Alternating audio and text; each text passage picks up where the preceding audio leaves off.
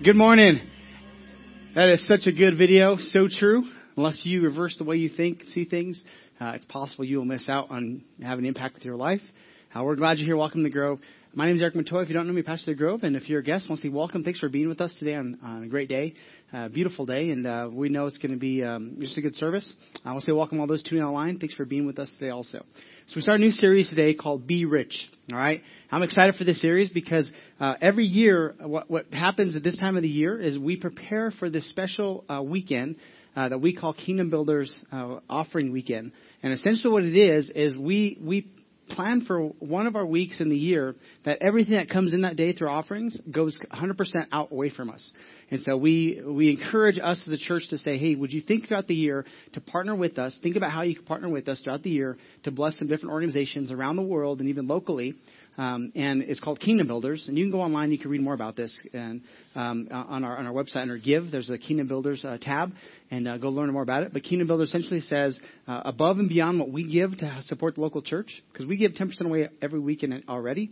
But everything above and beyond that, we that comes in, we give out to, to help organizations who are helping with human trafficking, uh, help with um, you know getting clean water people to, for missionaries, uh, planting churches, all these different organizations like that. And then locally, just organizations that are doing a good job helping uh, uh, people that have some homelessness, specifically young people, and uh, we, we partner with them.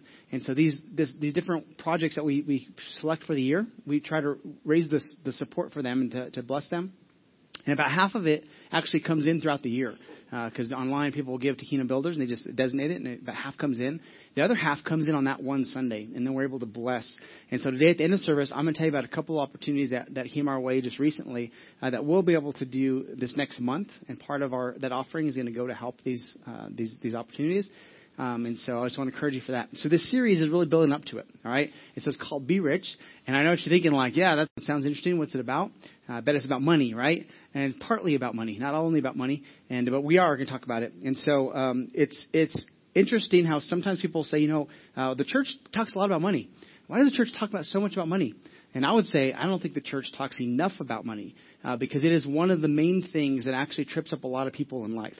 Um, and one of the reasons we actually talk about it is because Jesus talked a lot about it, and the Bible talks a lot about it.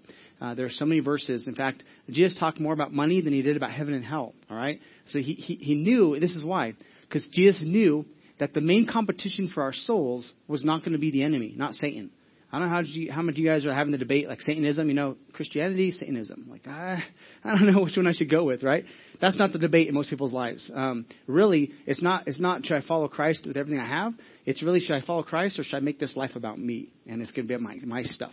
And God knew in the Bible, it points to this that we, what we choose to focus on, what we choose to make most important, because it becomes the thing that we worship. And he knew that it's not going to be competition between God and Satan. Rather, it's going to be competition between God and our stuff.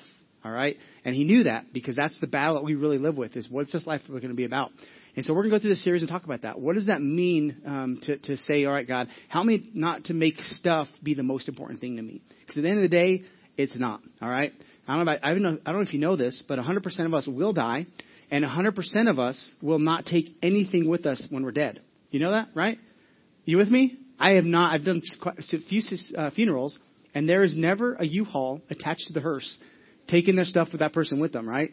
They stay behind for somebody else to use whether it's to use, sell, or just throw away, right? I don't know if you ever have, have gone through uh, maybe a family member or somebody that's passed on, and you have to, you know, organize all their stuff and sort through all their stuff, and you're like, man, they have so much stuff. What do we do all this? And there's like a part of it goes, I would say a big part goes goes to the dump, right? And another part goes to be sold, and some you keep because of, of different reasons. But all of our stuff is going to be passed on to somebody else, and the stuff that we accumulate, that's how we'll be remembered by in many ways, right? Like there'll, there'll be there'll be stories attached to that. And, uh, and so the challenge for this series is um, let's be intentional with our lives so that the stories that are told about us and the way people remember us aren't just the stuff that we leave behind, but the way that we impacted people, the legacy. Because here's the truth you're going to leave a legacy, I'm going to leave a legacy. Um, the good news is you get to choose that legacy now. Um, or it'll just be given to you depending on how you lived your life, and people will assign that to you. Or you can be really intentional and say, "This is how I want to live," so people would say this about me. And so we're going to talk about uh, finances, talk about uh, resources, talking about our time. And I would say the most valuable thing you can give anybody is your time, because uh, you cannot get more of that. You can always find more money. You can figure out ways to uh, to to make more, but you can't get more time. Once you use that, it is gone, and uh, we we we don't have more of it. So uh, t- time is the most valuable. So when we're talking about being rich, it's also with that. Um, there's a, a, passage in, in the scriptures in Proverbs 23:7 in the King James version. It says it like this. He says, "For he thinks, for as he thinks in his heart, so he is." The passage is saying, pay attention to how what you value, pay attention to what you think about, pay attention to what you focus on, because what you think about is what you'll become, right? It's, it's, it's for as he thinks in his heart, so he is. So the way we think think about things are really important. We just finished a series on relationships, right? The uncommon. And we said this that if you don't learn to think differently about relationships, um, you will just get what everybody else gets. And until you change that, right? So Paul tells Romans, like, uh, change the way you live by changing the way you think, allowing God to help you think. And even throughout scriptures, Proverbs is a wisdom book, right? And, and God is saying, hey, pay attention to what you value. Pay attention to what you're thinking about, what you're setting your heart on, because it will make an impact on your life. If you think right, you'll do right. And if you have wrong thinking, you'll have wrong actions that's attached to that. I think when it comes to money, this is one of the issues that we have as Americans, right? This is why, why I say this is because this is what the, the truth about the average American is that the average American spends 33% more money than they make. So for every dollar the average American makes, they will spend a dollar 33. Um, I don't know if you're good at math, but after a while, that is really bad math, right? So I make a dollar, but then I spend more. Well, yeah. So then you end up accumulating debt, and you end up having to pay somebody else. Um, in fact, almost 10% of um, the average American will part of their income goes to just paying debt down and, and, and getting away from it. And, and that causes issues in our life because we're never really um, free to be able to be generous with our lives, with our finances. We're never really free to be able to live with peace, right? So we get this, this, this tension and this anxiety that comes with it because we're not managing it well. And so part of what we're talking about today is, is if you think right about it, you'll begin to behave correctly. Um, and, and for me, honestly, like you'd be like, so if you're here, let me just let you off the hook. If you're a guest here and you're like, man, he's going to ask us for money, I don't want your money. All right, I want your heart. I want your heart because I know what happens if you have the heart of somebody, the actions will be correctly. I think too many times when it comes to parenting, when it comes to marriage, when it comes to work, life, we try behavior modification. Just do this, you know, do that. And, and I guess from the front, if you're thinking about money, it'd be like just give and you'll be okay. No, no. If, if you're just giving, and especially if you're not happy about it, you're missing the point. But if your heart is there, because uh, Jesus says that where your treasure is, that's where your heart will be also. So it's a how you how you handle finances, how you handle your your life, how you steward it, really is an indication of where your heart is. And so if you're spending all your money on all the, on yourself and all these things, right, uh, which things aren't necessarily bad, but they can be. If that's all you you focus on, it shows that your heart is not on others, it's not on God, it's on yourself. And the Bible says, be careful because at the end of the day, they'll, they'll never bring fulfillment into your life. For as he thinks in his heart, so is he, so is she. Um, so pay attention to where you're focused on, right? And, and um, I'm going to read a, a passage in, in, the New Testament in, in 1 Timothy.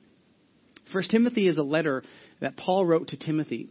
It's a pastoral letter. So essentially, Timothy was pastoring a church in Ephesus, and Paul was writing to him, and he was encouraging him um, on how to um, pro- to preach, how to teach, how to help people move forward in their relationship with Christ. So this letter is written to from Paul to Timothy and help, helping him how to be a pastor. So essentially, everybody in this room, really these words are directed to me on what I should be telling you. All right? So when I say these words, just know it's it's Paul's heart to say, Eric, if you're going to pastor well, here's what you have to help people understand. And notice what he says: command those who are rich in this present world not to be arrogant, nor to put their hope in wealth. That's a, that's a strong word he used in the beginning. Command. It's not a suggestion. It's like, hey, Timothy, just suggest to the people that they should uh, they should not put their hope in, in wealth. Now he's saying, Timothy, command them. If they're following Christ, if, if they've made a decision to put uh, God first in their life, man, remind them, command them that they need to make sure that they guard their heart and not misplace the way they, they view wealth and possessions and their time, right? So he says, uh, command those who are rich in this present world not to be arrogant, nor to put their hope in wealth, which is so uncertain, but to put their hope in God, who richly provides us with everything for our enjoyment. And notice this. So he's saying, command them to be rich. But notice at the end there, he says, for our enjoyment. So, so God is not saying, man, live in such a way that you're poor and that you suffer and it's, it's, life is horrible. No, there's enjoyment that should happen in that.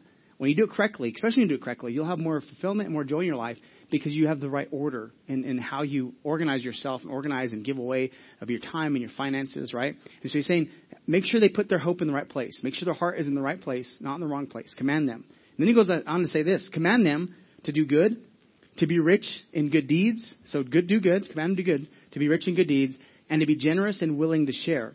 In this way, they will lay up treasure for themselves as a firm foundation for the coming age. So they will may take hold of the life that is truly life. So notice what he says. There's this tendency in our world, in our life, to make everything about here and now. And he's saying when that becomes the focus of our life, we actually miss the greater story. And he's saying when, when, when you command them to do good, to be rich in good deeds, and to be generous and willing to share, they actually take hold of the life that really is life. And he's pointing to this other way of living that, that is not the common way of just saying, it's all about me but rather live in such a way that your life makes an impact. And in doing so, you'll actually realize that you're living the life that you're always made to live in the first place. And there's something in, inside of us that comes alive. So we're reading this about commanding the rich to be rich, right? And m- maybe some of us in the room be like, man, I'm not rich. That doesn't apply to me, right? Anybody? No, no? All right. So let me let me just let you know something about your situation, all right, in, in, in the world, in the grand scheme of things, all right, when it comes to finances. See, because um, here's what we know about about America and the world, all right, uh, that we are very, very, very, very, very, very well off, all right, we're very wealthy.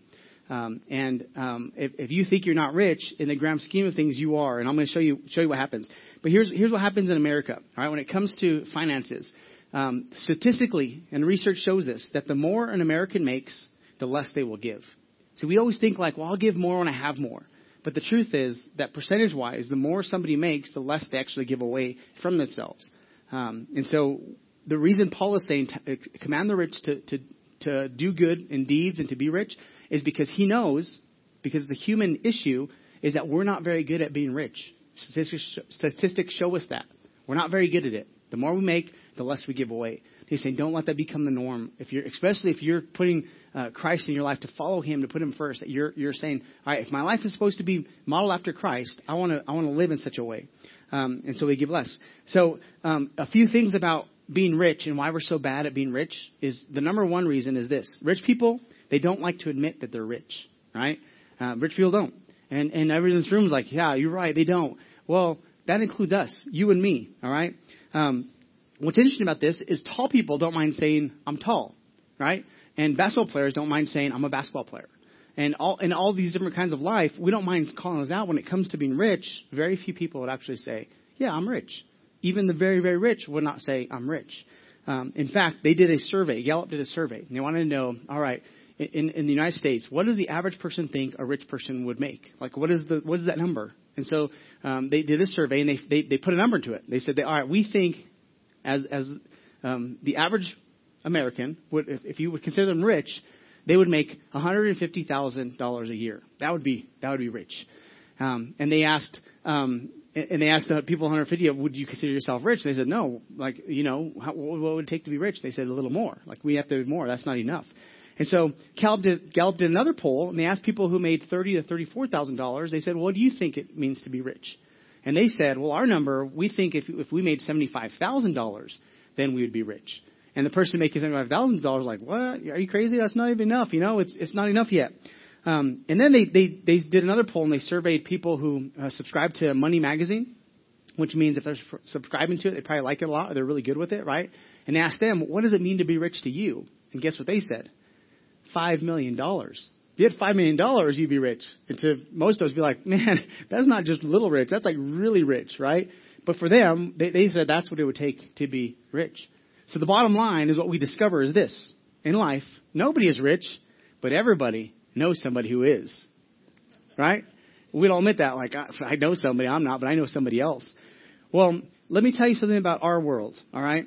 Um, if if you make thirty thirty two thousand four hundred dollars annually, you are in the top 1% of wage earners in the world. Top 1%. Remember that big movement a while back? Uh, Occupy Wall Street and Occupy, and they're like, we need the 1% to give more. Well, if the world did that, and you made $32,400 annually, you're in the 1%. That'd be the world knocking on your door saying, you need to do something about that. So we don't always think, we always think that somebody else, some other number is, that's what it takes to be rich. But the truth is, as the average American, and we know the average American makes more than that, the average American, in world standards, is in the 1% of, of wage earners in the world. You're in the 1%, majority of them. And there, might be some here that make less, and I understand that. But even that, if you have running water, if you have a toilet, you're still doing well off than millions and millions of people around the world because even that, they don't make it. If you make more than a couple dollars a day, you're doing well, way more than what a lot of people in our world are doing. So the point is this. If we're to, to be able to um, have the right, I guess, the right thinking, right, and, and focus on our heart, we have to be able to admit something in our lives that we are rich, that you're rich. You are, and so am I. When it comes to the world standards, we, we have to understand that. And here's the thing when God blesses people, right? So we would say if you're the 1%, you're blessed. Would you agree? Yeah. So, so another way to say blessed is you're rich. God has, God has given us the resources. Um, he's given us the resources to be able to do something with our lives. And that's a, that's a blessing. That's a gift. And throughout scriptures, whenever God gives somebody resources, the, the intention and the reason is not so we can have more and we can hoard it and keep it for ourselves. In fact, the one story that Jesus tells, the parable where the man did that, his soul was required of him that very night because his heart was actually focused on the wrong thing. And it, God says, You're missing the point. You're hoarding and you're keeping more and more for yourself, and there's your brothers and your sisters all around you are in, in dire need, and you're ignoring them. He said, You have to learn to be able to say, All right, if we're going to be better at being rich, first we have to admit it.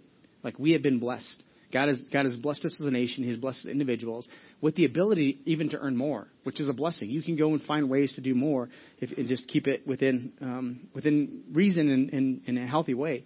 Um, so he's he's inviting us. Um, and here's the good news when it comes to our lives and to finances and to the way we spend our lives and how to the, the Bible the word the Bible uses is steward. How do you steward your life that God's given you? That's not just finances. That's also your time. That's your relationships. How do you be a good steward? Right. So you're a manager of what God has given to you.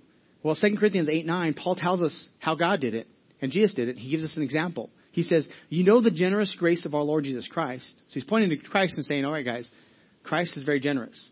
Though he was rich, he had everything, yet for your sake he became poor, so that by his poverty he could make you rich.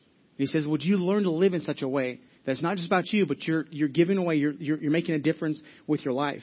So when God trusts us with something, he expects us to do something with it, to make an impact, to make a difference in this world. And God has given you something. If you're still breathing, He's given you life. He's given you potential. He's given you opportunities to use your life to make a difference. Um, 2 Corinthians 9:11. He goes on and says this: "You'll be made rich in every way, so you can be generous on every occasion." See, so the Bible talks about being rich. It's not just about monetarily, monetary ways, like with, with finances, with money, but it's with relationships. It's with our health. It's with our life. So he says he wants to he wants to make you rich in every way so that you can be generous on every occasion. You learn, we have to learn to be rich, right? And so uh, it's an assignment that God gives us. It's a privilege that he, he allows us to be able to use our life for others.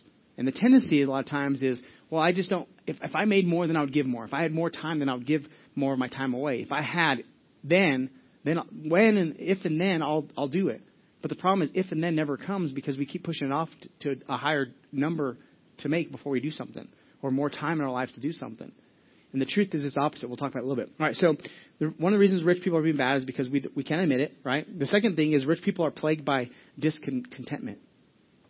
Rich people are plagued with discontentment, which means uh, um, that we're, we don't even enjoy the things a lot of times that we have, that we miss opportunities, right? The, uh, the reason is this the more stuff a person has, the more he or she wants. Discontentment.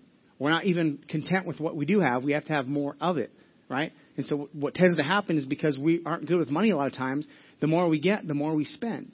And so it doesn't make, the difference doesn't make if you're making $10 or $100, you're still going to keep spending the same percentage if you don't learn how to manage it well, right? So management is a big part of that. And a, and a big part, Bible points, is your heart, because your heart's in the wrong place. It's focused on things that aren't even going to make a difference in the long term. It's for short term gain. It's for what you feel at the moment. It's, it's pride. It's pleasure. It's those things. And the Bible says, be careful of that. Not that, not that using your money to buy things to make to, to enjoy it is bad. That's fine. Just do it in the right order. And God says, would you do it in the right order? Right?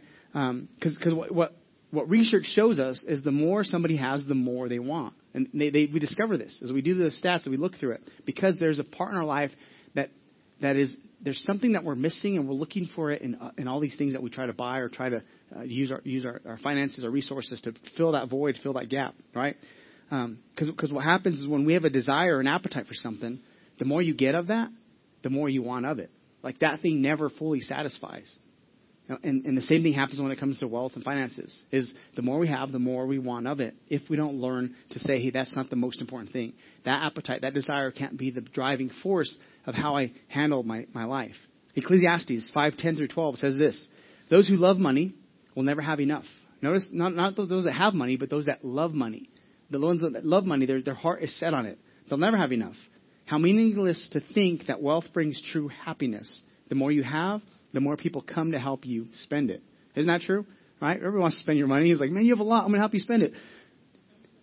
It's meaningless to think, think it's going to bring you true happiness. People are going to keep wanting it. He goes on and says this So, what good is wealth, except perhaps to watch it slip through your fingers? People who work hard, people who work hard sleep well, whether they eat little or much. But the rich, they seldom get a good night, good night's sleep. And the more you have, the more you have to worry about. Because what happens a lot of times is the more you have, the more you buy. And the more you buy, the more responsibility comes with all the things you buy, right? It costs more. And, and, and so uh, Ecclesiastes, the writer of Ecclesiastes is saying, hey, be careful to where you set your heart. Because when your heart becomes just on things, it's going to mislead you. And all of a sudden you think that your wealth is going to be a wall that protects you. It's going to be something that's going to satisfy your life. But it doesn't satisfy. The desire is, is always there. And discontentment looks like this, all right? You have something that's working fine, but the new model comes out, and this one's no longer good enough because the new one's better and faster and sleeker, right? So what do we do? Rich people, they upgrade, right? So you go online and you have a perfectly look well uh, a phone that functions well, but you want the new one. In some cases, people stand in lines for hours and hours to get the newest one, right? And while they're in line, they're using their old phone that works fine to text and to call, says you'll never guess where I'm at. I'm in line to get a new phone. Right? Don't you have a phone? Yeah, but I'm going to get the better one, right? Or we'll take a vehicle to the to the um, to the auto park and we'll say, hey, this one's working fine, but I just want a nicer one of this version, right? And we upgrade it, right? This is part of that discontentment sometimes. I'm not saying have nice stuff is bad. You should have nice stuff. You should you should want it, but the Bible says just do it in the right order and make sure your heart doesn't get stuck and set on on the wrong things. Otherwise, your life will always you'll always be looking and wanting more and more, and you'll never be content. Um, you know, another way to think of discontentment is, uh, you know, in our homes, most, maybe, maybe don't, but most of us have a closet, right? A closet is what? A room for clothes, right? So in our homes, we don't, we, we have so much clothes that we have, actually have a room for our clothes. And how many times do we stand in that, that, that closet and we look into it and you look around the, all the clothes you have and you stand there like, oh, man, I just don't have anything to wear. Anybody? Yeah, you with me? it's like you have all these options and you're saying I don't have anything to wear. I need to go to the store and buy some more. Why? It's discontentment. It's mismanagement. Whatever reason it is, it's like it just doesn't. I don't like that. Well, that's part of those things are indications sometimes of our heart, and we have to pay attention. The Bible says. So the, the, um, we need to be reminded that we have stuff, and having stuff's not bad. It's bad when the stuff has you. Right? That's when it gets bad. Is when the stuff owns you. When you want more of it. And, he's, and, and, and uh, the writer of Ecclesiastes is saying, be careful, right? Because it's not going to satisfy the way you think. The more you have is not going to make you satisfied. It's, there's something else to it. Uh, third re- reason rich people aren't always good at being rich, this includes me, all right, is rich people live with a false sense of security. Um, they believe the, that the money will bring security to them to their lives. In fact, we use the term financial financially secure, right? Um, we want to be financially secure in life. Well, how do you, how can you be financially secure? Uh, Proverbs 8, 18, 11 says it like this. The wealth of the rich is their fortified city. So the wealth of the rich, that's their fortified city. They imagine it a wall too high to scale. But notice the word it uses, imagine. It's just a mindset. It's not true. It's something that we believe in that possibly won't even work. Um, so the question is this How much money would you need to secure your future against all imaginable eventualities? How much would you need? And the truth is this more than you currently have. That would be the answer all of us would say. Well, to really secure myself, I need more than I have because it'll take more than I have to really take care of everything I have. So, which means that you'll keep on, that, that'll just be true of whatever the number is and however, however many zeros you add to it. You'll, if, if your heart mindset stays the same way, those numbers will just keep growing, but nothing will change in our lives because we get stuck focused on the wrong thing. as income uh, goes up, so does spending, right? And, and what happens when you have the more you have is our hope actually migrates and, and moves away from our trust in God to our trust in our things, into our wealth, into our, our ability to make that, right? And what happens is it's the wrong thinking, the Bible says. That when we think that way, we're actually setting ourselves up for a lot of disappointment because there's not enough money in the world to bring satisfaction to you. There's not enough money in the world to satisfy your deepest needs and desires. We see this over and over. People try. And at the end of their life, they look back and say, man, I was focused on the wrong thing. Not to have all those things was bad, but they missed it. They traded that for relationships. They traded that for making an impact in their life. So let's talk about the right thinking, all right? Um, so you're, you're thinking, okay, so you're going to talk about money. Here's what you now say you need to give to the church, right? No, that's not the, that's not it at all. In fact, a lot of times in culture, uh, one of the strategies our culture uses with politics, with even some churches, uh, hopefully that you, you'll realize this is not our church. Try to guilt us into doing right and doing good, right? Like you should do this because, right? And they show us these sad pictures on, on the on the TV of you know all these suffering animals and and um, stuff like that, and and and it, try to move our heart, try to sometimes guilt us into it. Like you know you should be doing this. Um, if guilt is your motive, you're you're getting it wrong. You're getting it wrong. In fact, I would say save it until you can understand that God is saying, learn to value what I've given you and see where it comes from, and then do it with the right the right motive. Uh, go to the next slide for me, please. So number one, how how do how can we be good rich people, right? What could we do with our with our life uh, when it comes to doing right? So if we think right, we'll do right. So what does that look like? What is the right thinking? Um, how can we begin to change our perspective and where we set our heart on, right? Because uh, if you have the right attitude, you'll actually have the right perspective. You'll have, the right outlook and the right way to to see your life and how to manage it. It's a healthy way, right? So number one is this: I will be grateful. Um, if you want to if you want to uh, manage what you, God's given you well, relationships, your time, your finances, you need to learn to be grateful. Gratitude is, is, is the, the, the part of God is saying this is the attitude you need to have when it comes to life, is that you're grateful for what you do have. Because when you're not, you'll always be looking for more. But gratitude is that saying, all right, God, I'm, I'm going to be grateful for what you've done in me. There's a story in the Old Testament where uh, David, they come and they want to uh, build uh, the temple, and, and, and he says, let's do this together. And um, the people bring finances and they bring uh, some of their resources to help do something amazing as, as, a, as a country. And David goes all in. And he says, "All right, I'm going to set the tone. I'm going to lead the way by being generous." And um, and, and it's pretty cool that they they gathered so much they didn't they didn't need more. And David writes this. It, it, it records this song or the psalm that David says to God in First Chronicles 29. 10 through 14, it says, David praised the Lord in the presence of the whole assembly, saying, Praise be to you, Lord, the God of our father Israel, from everlasting to everlasting. Yours, Lord, is the greatness and the power and the glory and the majesty and the splendor. For everything in heaven and earth is yours. He begins to recognize, all right, everything is yours, God. The Bible says that very clearly. Everything, it belongs to God. And he goes on and says, Yours, Lord, is the kingdom. You are exalted as head over all. Wealth and honor come from you. You are the ruler of all things. In your hands are strength and power to exalt and give strength to all. So he's acknowledging where his power, where his authority, where his opportunities come from.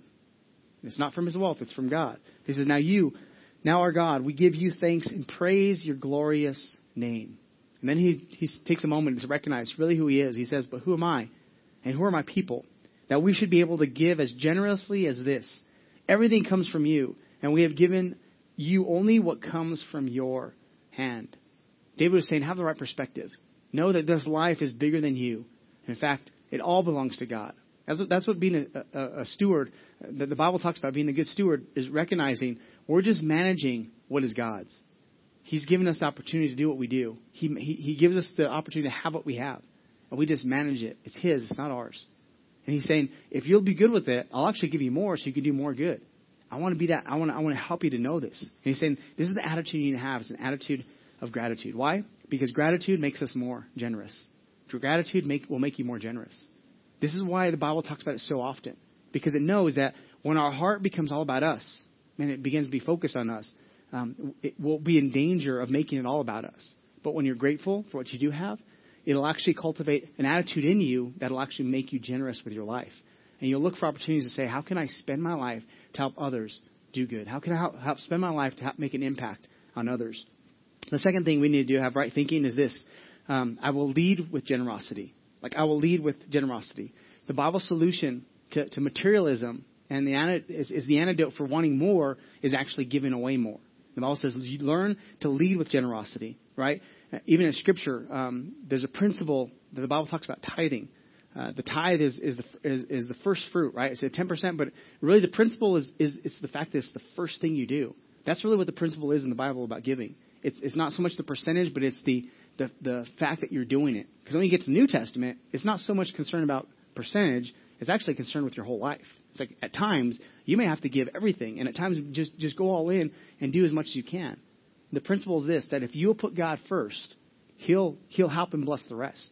And when you honor Him first, you're making a statement with your life. It's a faith statement, right? Saying, God, I don't know how the rest of the month's going to go, but I know I'm going to put you first in it. I'm going to invite you to be the, the lead and that's what biblical stewardship is about, saying, God, I'm going to put you first, which we'll talk about more in the next few weeks. Um, and this is why. Because in Matthew, Matthew 6, 21, Jesus says this, For where your treasure is, there your heart will be also. Where you put your treasure, what you're focused on, what you're really concerned about, is an indication of what your heart, where your heart is. So your things actually become an indication, if, if that's what it's about, of where your heart is and who it's really about. So the question is, where do you want your heart to be? Right? Do you want it to be on those things? Is it, is it the nice, shiny things that you want them to say that's what he was focused on? That's what she was focused on. That's all she was concerned with or he was concerned with. Um, and it, it, by looking at who you put first and what's most important to you is an indication of where your heart is. And so God says, give first. Learn to give first. Acts 20, 35, they quote Jesus and he says this, um, you'll not, you'll not likely go wrong here if you keep remembering that our master said, you're far happier giving than getting. There's something about the way we're wired that when we give, it's actually greater to give than it is to get. So we can say this about generosity. Generosity leads, the heart follows. Generosity leads, the heart follows. Too many times we say, I'll give more when I have more. The Bible says it's actually the opposite. Learn to give and, and just trust God, and you'll actually realize you'll have more to give. And you'll find ways to even be creative in how that. And so God, the Bible's saying He wants to change our hearts, right? Um, to be able to think right and be able to focus on the right things so we have the right actions. So it's not behavior modification. It's actually uh, where we set our desires in our heart. And the Bible says how we handle finances is an indication of what we value the most, right? So I would say this um, when it comes to your life. If you can't trust to grow with your finances, maybe you don't have a relationship with us or don't know us, it's not about giving to us. I mean, if you already have a church, like go go all in. Like like test God in this. The Bible says test Him. Put Him first and see that He doesn't open the windows and bless you. See that He doesn't do something amazing. But find a place where you can invest in a church that you believe in the mission, you believe in the vision, and you want to see them make an impact. And you say, God, I'm going to put you first in that area. In fact, the Bible says, bring bring the tithe into the storehouse, so there'll be enough bread to give. Right? There'll be there'll be plenty of resources to be able to make a difference in this place. It says, learn learn to trust God. Honor God with the first is the principle, and He'll bless what you've given, He'll bless the rest. He'll, he'll bless you with it. Third way of being rich, uh, how to be rich good, right? To have right thinking, um, is, is this: I will put my hope in God. All right, so it's about gratitude. It's about leading with generosity, and the third thing is, is putting our hope in God. When, when we learn to be good rich people, we're actually saying, God, it comes from you. You know, my hope is not in wealth. My hope is not in my paycheck. God, my hope is in you. My hope is in you. Proverbs 30, 8 through 9. Notice what the psalmist, uh, what, what, what the writer Proverbs says. Keep falsehood and lies far from me. Notice how he starts with falsehood and lies because that's the tendency that we begin to believe a lot of times in life is it is about me. We begin to believe falsehood and lies. But he says, give, he, as a prayer to God, give me neither poverty nor riches, right? But give me only my daily bread. Essentially, God, give me what I can manage. Give me what I can handle. Otherwise, if, if I'm rich or poor, he says, I may have too much and disown you.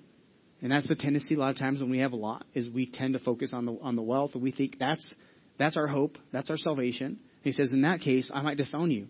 And I'll say, Who is the Lord? This was all done by my own hands, right?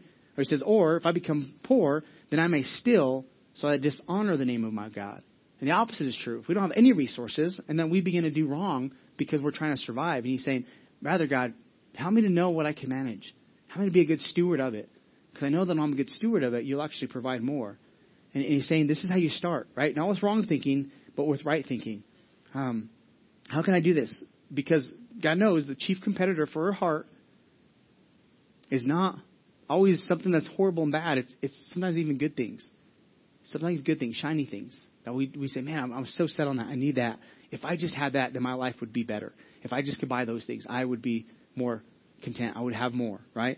and we put our hope in the wrong things. And God is saying, no, no, trust me. Trust me on this life.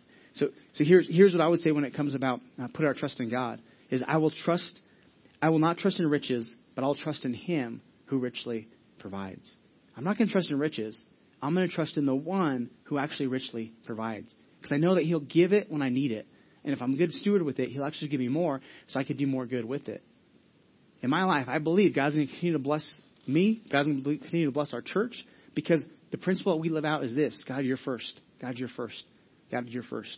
We want to put you first in all things. And we're going to look for opportunities to go above and beyond that. Say, God, help us to use our life to make a difference. And for you, I would say that. That needs to be a, a statement that you begin to make. God, I'm not going to trust in riches. I'm not going to trust in wealth and finances, but I'm going to trust in you who richly provide. So I would say this. Would you, our challenge would be this. Would you put your hope in God? Put your hope in God. This week, would you put your hope in God? And the way you model that is by saying, okay, I'm going to pay attention to what I put first. God, I'm going to put you first. God, I'm going to pay attention to how I handle things, to what I make most important, what I value. Why? Right? Because the question is, what has your heart? What has your heart? And if it's not God, and you haven't said, God, I'm all in, then that's the starting place. In fact, today, as we end our service, I want to give you an opportunity. If you're here today, and, and, and you would even know this, like in your life, when you look at it and how you're managing it, you'd say, man, there's some things out of order. I'm not really doing well, and um, it's not working all the way it should be. Well, that's a lot of times indication of, of uh, not ordering our life correctly. And being a, a Jesus follower means that we're saying, God, we, you put you first. We want you to lead us, right? And, and salvation is not joining a church. It's not coming on Sundays. Salvation is actually saying, God, I need you to be in charge of my life. God, I need you to be the one that leads me. And the Bible says that if we confess, right, our sins, we confess that He is Lord, it's a, it's a, it's a confession and a belief of a heart that says, You first, God. I put you first in my life. And then He begins to lead the way. That's what it means to follow Him. We're saying, God, I give you control of my life. I'm going to trust you. And then it's a journey where He leads us. And so today, um, in fact, if you're here, I want to give an opportunity for those that are in this room and an opportunity to say, That's me. And I need to, I need to put God first. I need to get the right order, the order right, so that things will work right in my life. So would you do me a favor? Would you close your eyes and bow your head today as we end our service? And if that's you and you're here today, you would say, man, I, I, I'm not managing well. I'm doing my own thing, and today I want to ask God to lead the way. I want to ask God to, to be first in my life. I want to be able to live that way. If that's you, I'm not going to call you to the front, but just right there in your seat, lead you in a prayer. But if that's you today, would you let me know you're here by lifting your hand, saying that's me today? God, I need, I need you. Awesome. Awesome. See a few hands. Anybody else? God, I put you first. Great. For you to raise your hand, would you pray this prayer with me? And if you're a Jesus follower, would you pray with us so they're not praying alone? Say this today. Say, Jesus, thank you for dying on that cross so I could have a new start. Thank you for giving your life in modeling for me how to live. Today, I put my trust in you. I confess that you are Lord of my life. I want you to be in charge. Would you lead me? I put my hope and my trust in you. Forgive me of my past, of my sin, of my choices that have led me away from you. Today, I walk towards you. Lead me. In Jesus' name I pray. Amen. Amen. Come on, church. Let's celebrate those that pray that prayer. So good. This is what it means to follow Christ. We put Him first in all areas of our life. And I, I guarantee you this it is the greatest journey that you can ever have on, on this earth when you let Him lead. Because it'll lead you places really that your heart will open up and, and you'll you'll experience some amazing things. I promise. It's pretty awesome. Not easy all the time, but it is awesome. And so if you don't have a church and you pray that prayer today, we'd love for you to be a part of the Grove. If you already have one, man, be faithful. Go all in. Ask God to lead you and to use your life in a, in a great way. All right?